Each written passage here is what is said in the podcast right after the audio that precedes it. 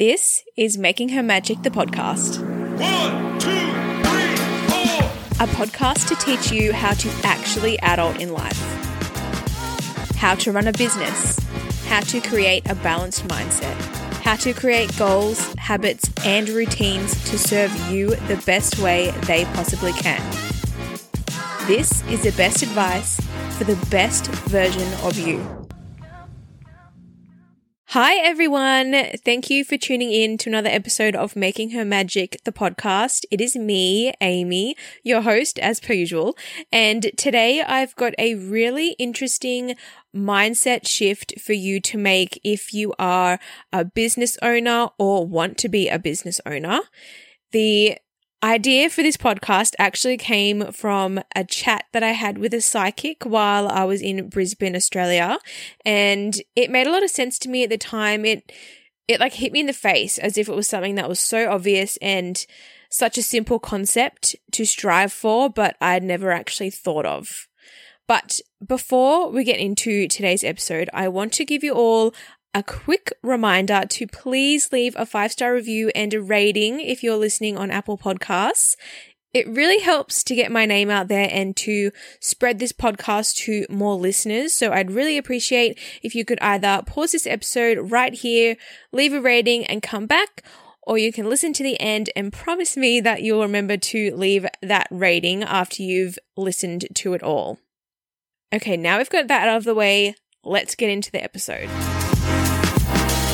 So, as I said, this episode is inspired by a session I had with a psychic recently, and it's really based off one concept that we spoke about. And this concept is in relation to your business, thinking about becoming the Jim's mowing of your industry. And for those who aren't Australian and listening, another franchise I could kind of bundle up with this I mean, it's a much larger franchise, but like McDonald's, think of turning your business into the McDonald's of your industry. And what I mean by that, and what my psychic meant by this, is to turn your business into the go to for your town or your industry or field to become the household name that everyone has heard of, even if they've never used your product or services. Everyone kind of knows or knows of your business in some capacity.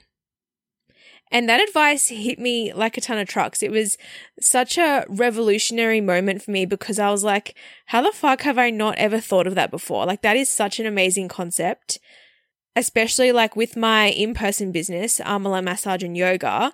I always strive to get my name seen and heard no matter where or what the circumstances are, but I've never actually thought of turning it into like a household name, you know? The goal that I have for that business now, which is well on its way to becoming already, is to have it so much at the forefront of people's minds that they mention the business whenever they get the chance to and without a single thought. Turning your business into a household name so much so that people start mentioning it without even realizing what they're saying is 100% goals for anyone who owns a business. If you're in Australia and you need your lawn mowed, oh, call Jim's Mowing, they'll do it. When you're on a road trip or can't be fucked making food, we could go to McDonald's if you want.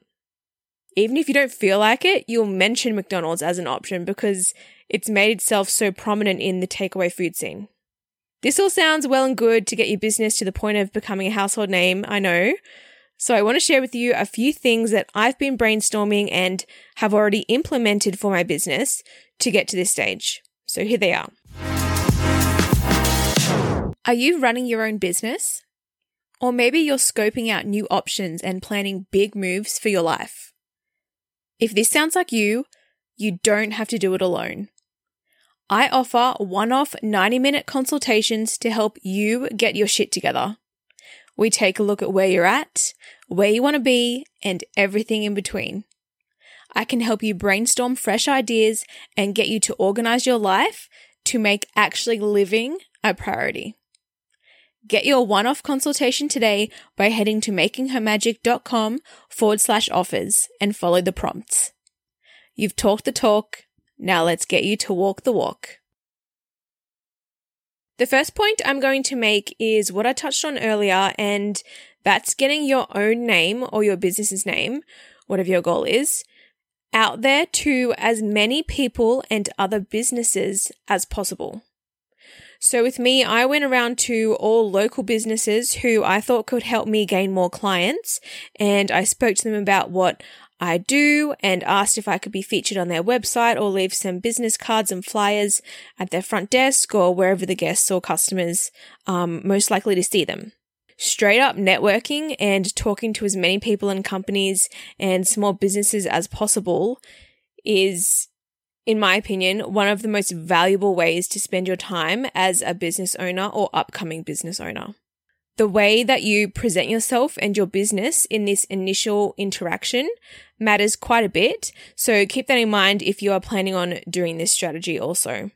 Simple communication tools like intentional listening, asking the right questions, and having your pitch down to just two or three sentences is a really great start, especially if you're new to business. And, you know, I'm not saying that you need to change who you are or what your brand or business stands for, but I'm asking you to know what they are very, very well so that you can portray this image easily and not leave any questions on the table from their side of things anyway. The second piece of advice I have for you to turn your business into the McDonald's of your industry or town is to refine your services and products. What I mean by this is your level of service or value that you give to your customer or client. Can you upskill in any way? Can you improve your equipment? Maybe make your booking system automated or just make things easier for the customer or client in general. One of the biggest things that deters away paying customers and clients is ease. How easy is it for them to purchase your service or product? Do they have to click through all of these links and jump through all these hoops just to book in with you? Or do you have a seamless booking system or payment portal where people can easily click and buy without any fuss? Think about what you can do to provide a better product or service and a better experience for the buyer so that you know they will tell their friends and family about you or your business and then hopefully generate further revenue from just that one experience they had. Okay, heading into the last piece of advice I have for you to uplevel your business or personal brand to a household name is to create consistency consistency within the standard of your service or product you are providing and the customer service that you're providing and the target marketing strategy that you are providing. Humans are habitual creatures and thrive off consistency. So coming back to McDonald's, no matter where you are in the world, you know a cheeseburger is a cheeseburger. It's going to have the patty, cheese, some onion, pickles, steam bun. Sorry if this is making you hungry. but you know what I mean. You know what you're going to get. There's no surprises or hesitation on what you're going to get for your money. Creating consistency in your product or service is going to help sway people's decisions when it comes to actually purchasing. It becomes a safe option, a reliable option a comfortable option. Comfort is something else that us humans seek out. Being comfortable in our decisions and what we have and do feels good to us as consumers. This is why influencer marketing works so damn well. It's because we see and trust these people and their opinions so much that we decide it's a safe way to go. It's familiar and comfortable. That's where you want to get your business to. Being so familiar and safe for people to keep returning to and for them to be confident enough to recommend yourself or your business to other people.